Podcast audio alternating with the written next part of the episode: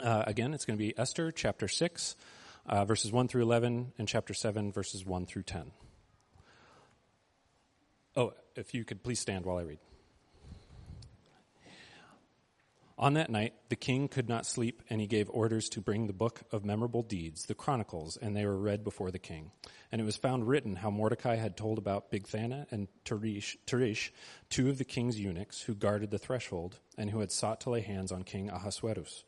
And the king said, What honor or distinction has been bestowed on Mordecai for this? The king's young men who attended him said, Nothing has been done for him. And the king said, Who is in the court? Now Haman had just entered the outer court of the king's palace to speak to the king about having Mordecai hanged on the gallows that he had prepared for him. And the king's young men told him, Haman is there, standing in the court. And the king said, Let him come in. So Haman came in, and the king said to him, What should be done to the man whom the king delights to honor? And Haman said to himself, Whom would the king delight to honor more than me? And Haman said to the king, For the man whom the king delights to honor, let royal robes be brought, who the king has worn or which the king has worn, and the horse that the king has ridden, on who, and on whose head a royal crown is set. And let the ro- robes and the horse be handed over to one of the king's most noble officials. Let them dress the man whom the king delights to honor, and let them lead him on the horse through the square of the city, proclaiming before him, Thus shall it be done to the man whom the king delights to honor. Then, then the king said to Haman, Hurry, take the robes and the horse, as you have said, and do so to Mordecai, the Jew who sits at the king's gate Leave out nothing that you have mentioned. So Haman took the robes and the horse, and he dressed Mordecai and led him through the square of the city, proclaiming before him, Thus shall it be done to the man whom the king delights to honor. Chapter 7. So the king and Haman went in to feast with Queen Esther. And on the second day, as they were drinking wine after the feast, the king again said to Esther, What is your wish, Queen Esther? It shall be granted you. And what is your request? Even to the half of my kingdom it shall be fulfilled. Then Queen Esther answered, if I have found favor in your sight, O king, and if it please the king, let my life be granted me for my wish, and my people for my request. For we have been sold, and I and my people to be destroyed, to be killed, and to be annihilated. If we had been sold merely as slaves, men and women, I would have been silent, for affliction is not to be compared with a loss to the king. Then King Ahasuerus said to Queen Esther, Who is he, and where is he, who has dared to do this? And Esther said, A foe and enemy, this wicked Haman. Then Haman was terrified before the king and the queen. And the king arose in his wrath from the wine drinking and went into the palace garden. But Haman stayed to beg for his life from Queen Esther, for he saw that harm was determined against him by the king. And the king returned from the palace garden to the place where they were drinking wine, as Haman was falling on the couch where Esther was. And the king said, Will he even assault the queen in my presence, in my own house? As the word left the mouth of the king, they covered Haman's face. Then Harbona, one of the eunuchs in attendance on the king, said, Moreover, the gallows that Haman has prepared for Mordecai, whose word saved the king, is standing at Haman's house, fifty cubits high. And the king said, Hang him on that. So they hanged Haman on the gallows that he had prepared for Mordecai. Then the wrath of the king abated. This is the word of the Lord. Thank you, Kyle. Uh, well, good afternoon, everybody. It's great to be back with you. For those of you who are new, joining us for the first time, a warm welcome to you. My name's Steve, one of the pastors here. And uh, one of the, well, the main way that we walk through the Bible on Sundays is just by walking through a book. And so right now we are in the, uh, the story of Esther. And so what we've been saying is uh, the main theme of Esther, it's always helpful to remember just what's the one thing you're going to remember 10 years from now after you go through a book. And so the main theme of Esther is the silent sovereignty of God. Silent sovereignty. Meaning, uh, what Esther helps give, gives us the eyes to see is be, because in Esther, you don't see God. He doesn't part the Red Sea. He doesn't do anything flashy. And so, what this teaches us is often God is present in our lives, even though he feels absent, uh, even though we can't hear him.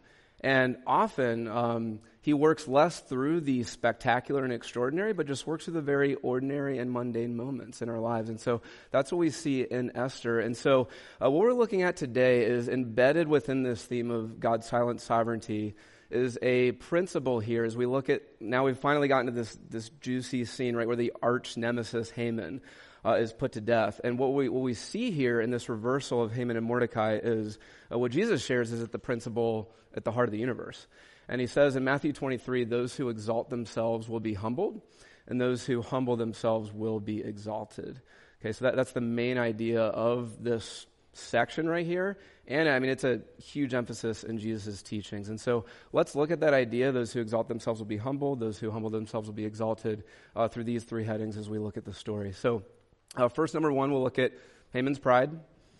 Uh, number two, we'll look at Haman's fall.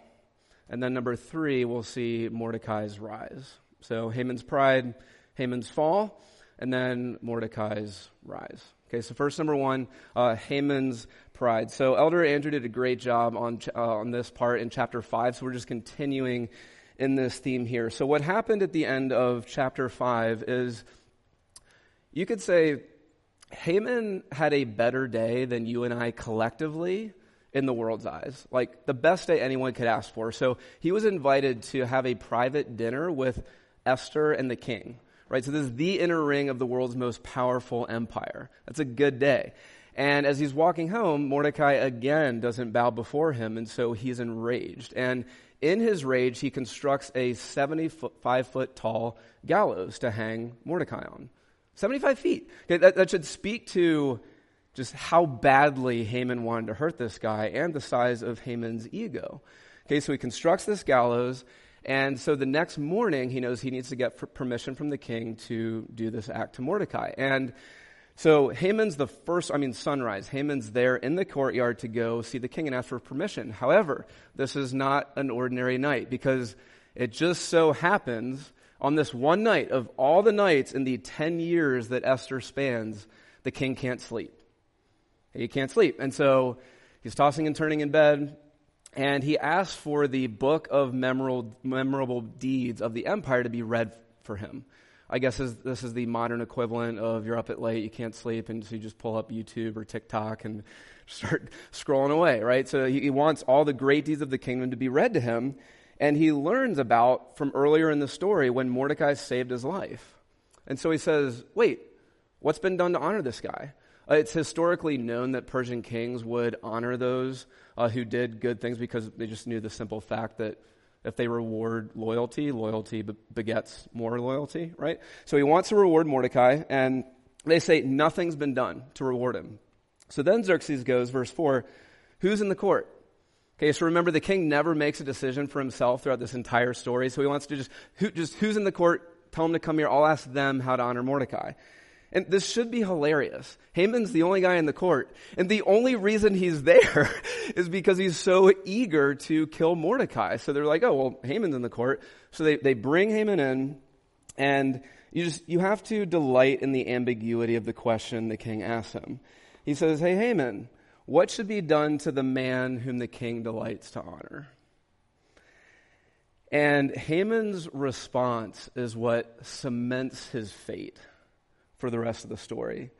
He says to himself, Whom would the king delight to honor more than me?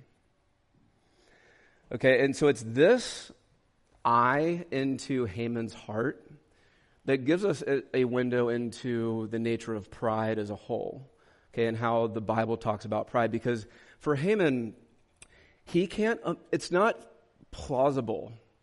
Like, it's not within the realm of possibility that anyone else in the kingdom would be honored other than him. Why? Because for Haman, the entire world, the entire empire revolves around Haman. And this is very telling when we, when we think about what is pride and how the Bible defines pride through a variety of ways. You can sum it up this way. Pride is a ongoing attentiveness to the self. An ongoing attentiveness to the self. And this is revealing because normally, as when we think of proud people, we think of those who like to, you know, flaunt themselves. We think of those who love to be the center of attention, right? We, we think of those people just, they always, you know, anytime they speak, you can tell just they think their insight or their voice is just more important than anyone else in the group. Okay, we tend to think of those people, but we understand pride to be an ongoing attentiveness to the, to the self. It gives us a much broader understanding. So, for example, pride is it's just it's constant ego calculation. We are constantly thinking, "Am I being appreciated? Am I being noticed? Are people impressed with me? Am I getting what I deserve?" That's pride, because you're, you're constantly fixated on yourself. Or, or think about it this way: so usually when we think of pride, we think of those with, you could call it a superiority complex, right? Just the, the people who they've got the goods, they know they've got the goods, they love they've got the goods, and you just feel the pride radiating off them, right? So superior, superiority complex. However, an, inferior, an inferiority complex where you're constantly beating yourself down, where you're thinking, wow, I didn't perform well enough, I'm not good enough, I'm not doing enough. Or, you know, after you're in a gathering with a bunch of people and you walk away and then you just start replaying the tapes of the stupid things you said. You're like, I can't believe I said that. Do they think I'm an idiot now? You, know, you can't sleep because of it. All these things, you're, what? You're constantly fixated on, on yourself. And this was such a this was such a massive revelation for me and i hope for those of you who haven't heard this before or maybe for those of you who have and you're being reminded of it now this was so helpful because at least for me where i tend to and we all err somewhere right? Where i tend to err is the inferiority complex right? I'm just constantly thinking like man like you're just not doing well enough. You could do better. Come on steve. And so i used to think oh yeah the proud people those people over there right? The people are always like flaunting their stuff. But then when it hit me that, no, Steve, you're just as self absorbed, right? You're still doing the comparison game. You're just not coming out as well as the other people who you feel like are superior. I'm still addicted to just, how am I doing? I'm staring at myself. And so that's, this is the nature of pride. Right? And we have to have our eyes open to it, right? This doesn't mean you, you never care about yourself at all, right? To be clear. Right? It's just this constant, right, as we've been saying, ongoing attention on yourself. That's the nature of pride. Okay, we see it in Haman. All of us manifest it in some way, shape, or form. So next, let's look at what are the consequences of pride. Okay, maybe we need this more. I mean, this is always pride has been around since the fall in Genesis three, but we maybe need it more than any culture in human history because everything about our culture actually encourages us to obsess over ourselves. And so let's look at a few ways as we see it play out in this passage, the consequences of pride. And the first way we see it, and Andrew touched on this a little bit last week, is put simply, you can't enjoy life when you're constantly attentive to yourself. It just it saps the joy out of life. So in chapter three, I mean Haman's promoted to the top position in the empire. In chapter five, he has a private feast with the two most important, uh, the other two most important people in the empire. But this entire time, he's miserable because he can't stand the fact that one guy, Mordecai, isn't impressed with him.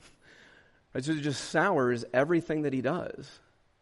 And so, as we think about, you know, in, in, the modern age, how does, when we're constantly fixated on ourselves, how does that sap us of joy? And it can look, it can look like a couple ways. So, as one example, and for different people, some of these will resonate with more than others, but your friend gets promoted.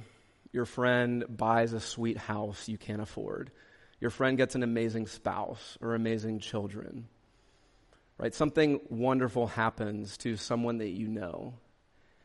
And the first thought you think is, why wasn't that me?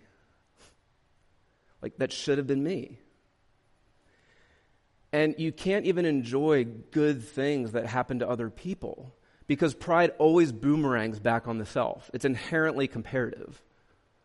It's just how am I doing? What am I getting compared to what other people are getting? Or it can manifest this way. How does it rob you of joy? So I, I just officiated a wedding yesterday, and it got, it got me thinking. So I, I've done a number of weddings now, and this is pretty common in the wedding planning process. Some of you know this from experience. So they're in the, the couple's in the engagement phase, the wedding day is coming, and the some family members of the couple maybe aren't enjoying the wedding planning process as much as they could. What's going on? And like family feuds break out between people. Eh, what's going on? Because what often what happens is you have a few family members who they have had a fantasy in their mind for decades about how this day needs to go. And when their vision of this day is being challenged by somebody else, they get anxious, they get angry. And what's going on there? Because ultimately, it's not really about helping the couple having a great wedding day. It's about actual, actualizing your fantasy of what that wedding needs to look like.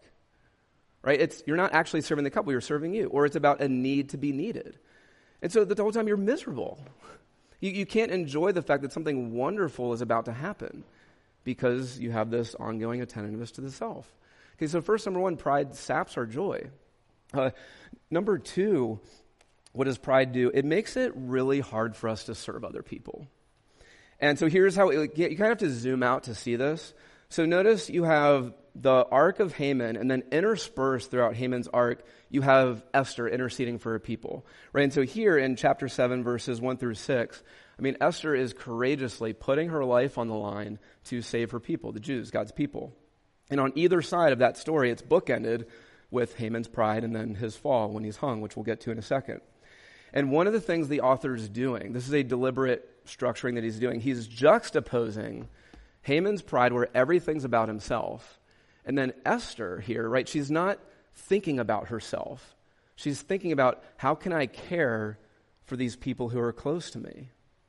And so, because she's being self forgetful, she's, she's not thinking about, well, does this bode well for my security? Does this bode well for my reputation? No, it's the opposite of those things. But because she's not hyper fixated on herself, she's now actually able to serve those she cares about. And that, that's a very lofty example, so let's bring it down to earth a little bit. So let's even, we can get personal. Let's talk about what I'm doing right now. Okay, so the preaching of the word is a good and irreplaceable thing that God uses to nourish and strengthen his people in this life of faith. But what happens if I or any other pastor who's up here drives in here on Sunday and then stands up here and the deepest thing driving me is I need you to like me.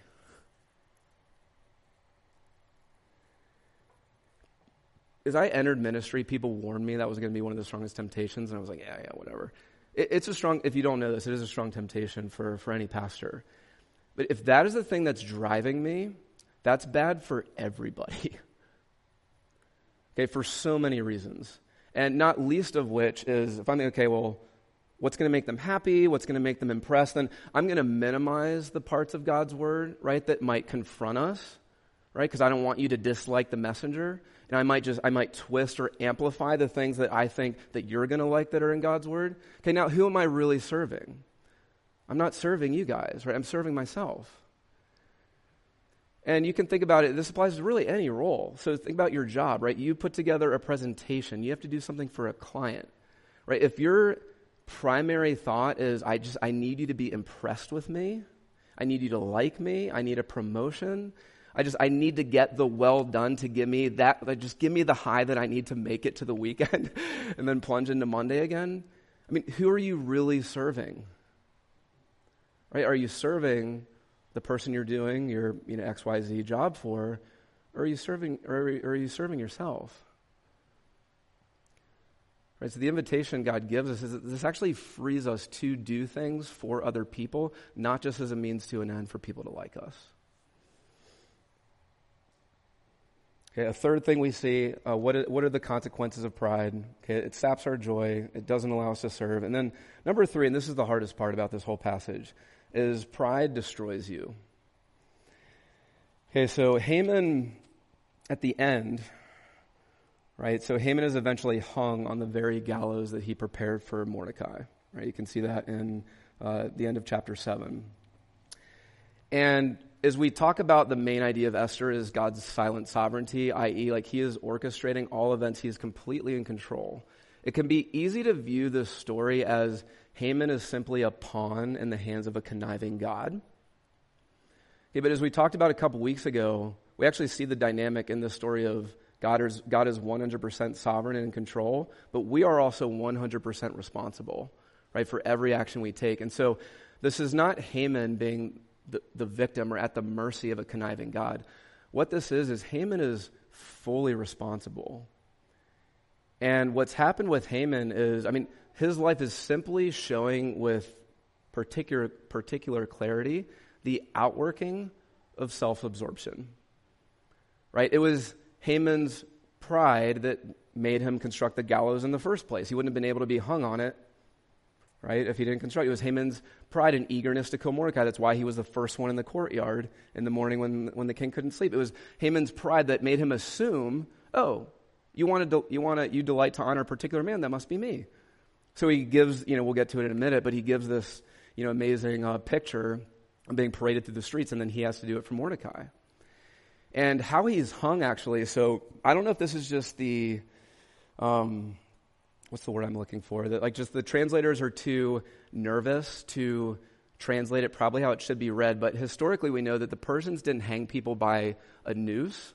Uh, how the gallows were constructed was it was a giant pole sharpened on the edge, and they would drop the person onto it. Okay, so, so the person's impaled. This, this is a it is a gruesome image, but we're meant to see it. And what it's showing us is this is the outworking of someone's pride. And there's a reason why this principle that Jesus says in Matthew 23 that we alluded to in the beginning, those who exalt themselves will be humbled, is so important that it may actually save your life. Because what Jesus regularly preaches is that the only way to enter his kingdom is to humble yourself. Meaning, you have to admit the only grounds I have for being in God's family is Christ's work alone. And then, after receiving that, instead of me insisting on being on the throne of my life, Jesus is going to be on the throne. Jesus is going to be the Lord of my life. That's the most humbling thing a person can ever do. And it's also the most life giving thing you can ever do because it's how you enter the kingdom and then how, it's how you enjoy the kingdom. And so, just out of respect for you all, you know, one of the main passages, one of the main meanings of this passage is, you know, just have you submitted yourself to the lordship of Jesus?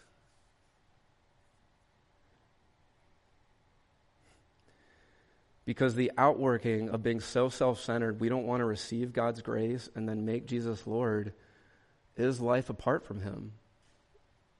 Right? The end of our life on earth may not look as gruesome as Haman but the end's essentially the same. And as C.S. Lewis puts it, I mean, hell is nothing less than God giving people what they've been asking for on earth, which is life apart from God. Or put another way, there are two kinds of people in the world. There are two scenarios. Those who, during their life, they look at God and they say, Thy will, thy will be done, and they're brought into eternal life. Or those to whom God says at the end, Thy will be done. You can have life apart from me. So pride is always self destructive. Okay, so finally, if, if we see, right, just how pernicious pride is, just how destructive it is on all fronts, let's look at number three, Mordecai's rise. And here we see how can we get out of this, right, constant attentiveness to the self. So let's go back to chapter 6, verse 7 where the king says to Haman, What should be done to the man whom the king delights to honor? And what does Haman say to the king? Notice he says the phrase for the king, for, for, the, for the man whom the king delights to honor. He says that phrase multiple times, right? He's just fixed, like, who does the king delight? That's me. Okay, so how will he honor me? So for the man whom the king delights to honor, verse 8, let the royal robes be brought, which the king has worn, and the horse that the king has ridden, and on whose, royal, and on whose head a royal crown is set and let him be paraded in the city streets, and let, let a king's official proclaim before him. End of verse 9. Thus shall it be done to the man whom the king delights to honor. And then everything about the king's response in verse 10 is hilarious. So then the king says to Haman, Hurry, hurry, don't delay. Take the robes and the horse, as you have said. So these details were your idea. Remember that, Haman. Right? Do it to Mordecai the Jew who sits at the king's gate. Leave out nothing that you've mentioned. Okay, do every single thing. And so the, there's an irony here that's multiplied. So not only was Mordecai about to be executed, now he's going to be lifted up and honored by the king. Haman was at the top, now he's going to be brought low. But also, Haman has to be the one who parades Mordecai through the streets. like, this is one of the greatest reversals in all of human history. Okay, and so what can we learn about this? So, let's go back to Haman's response. So, what should be done for the man whom the king delights to honor?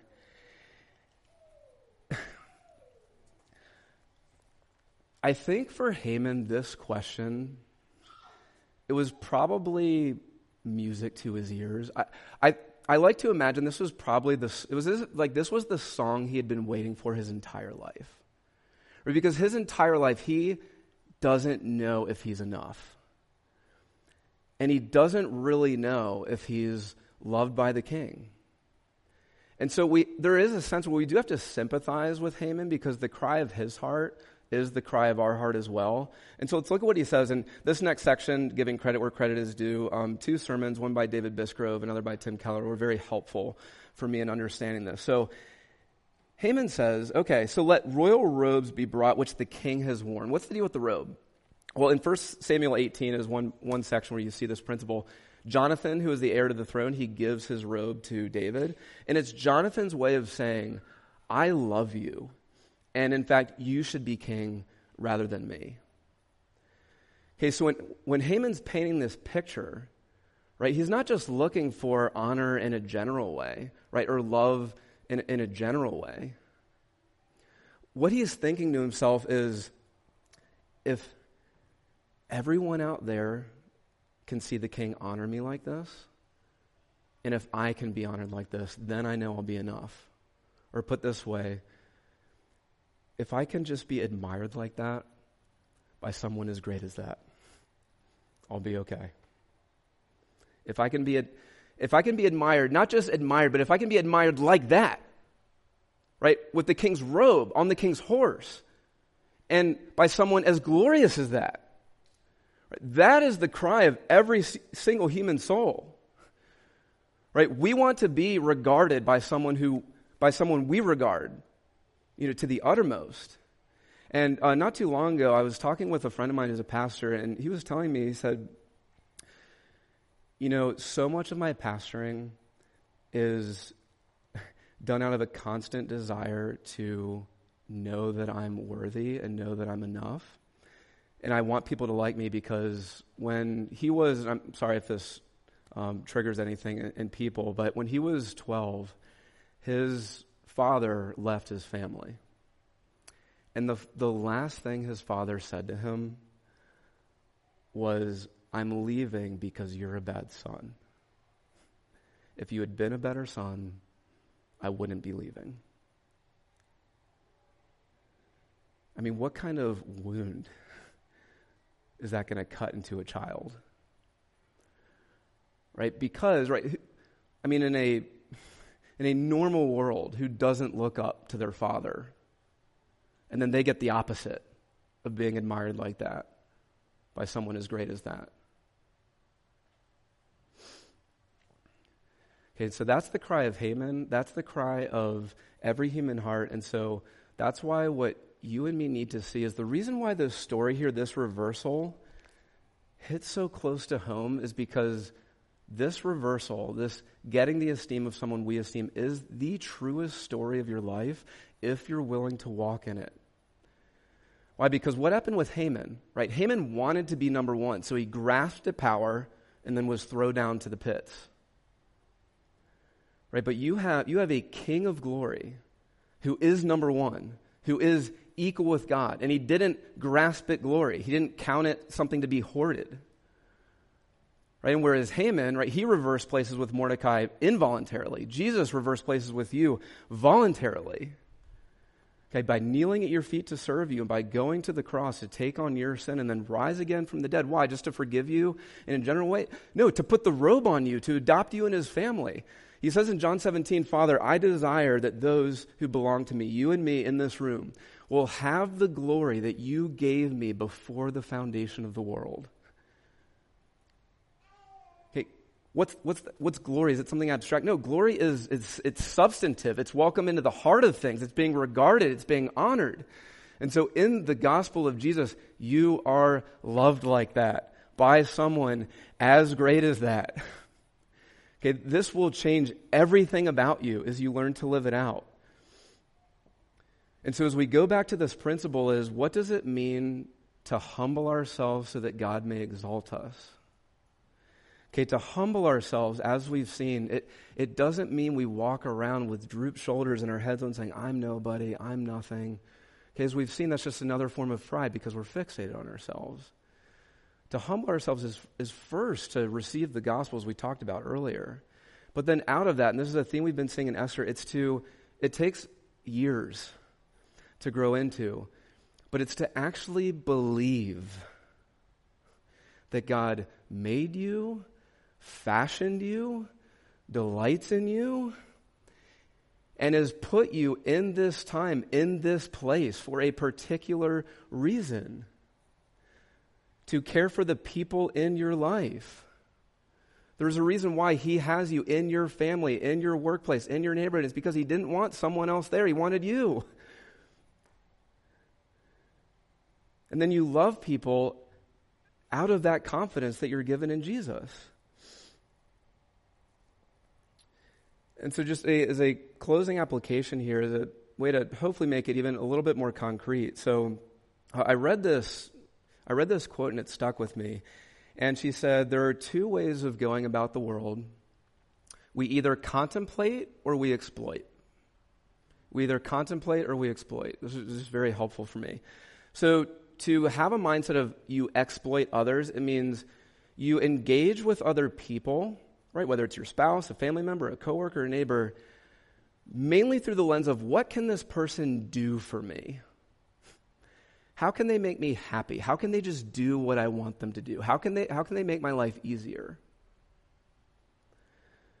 Right? That's, that's our default condition. Or we can take the approach of contemplate. When she says we either contemplate, what this means is you behold and attend to and engage with the person in front of you without regard to their usefulness. Okay, so regardless of how much it benefits you to befriend them, no matter how they treated you yesterday, or if you're just tired or annoyed. And if, and this is only possible through heart transformation by Jesus, right? But if we have the gift of Christ, which enables us to, to stop, have that ongoing attentiveness to the self, right now because we're so filled by the love of Jesus, being loved by someone as glorious as that, now we can actually attend to people without regard to their usefulness because we're no longer thinking, what are you doing for me? What did you do for me? Does this make me feel better? Does this make me happier? But you can actually treat them as Jesus treats you, right? As someone made in God's image, right? He delights to stick with and love to the end. Uh, so let's ask for him uh, for the power to do that. Let's pray.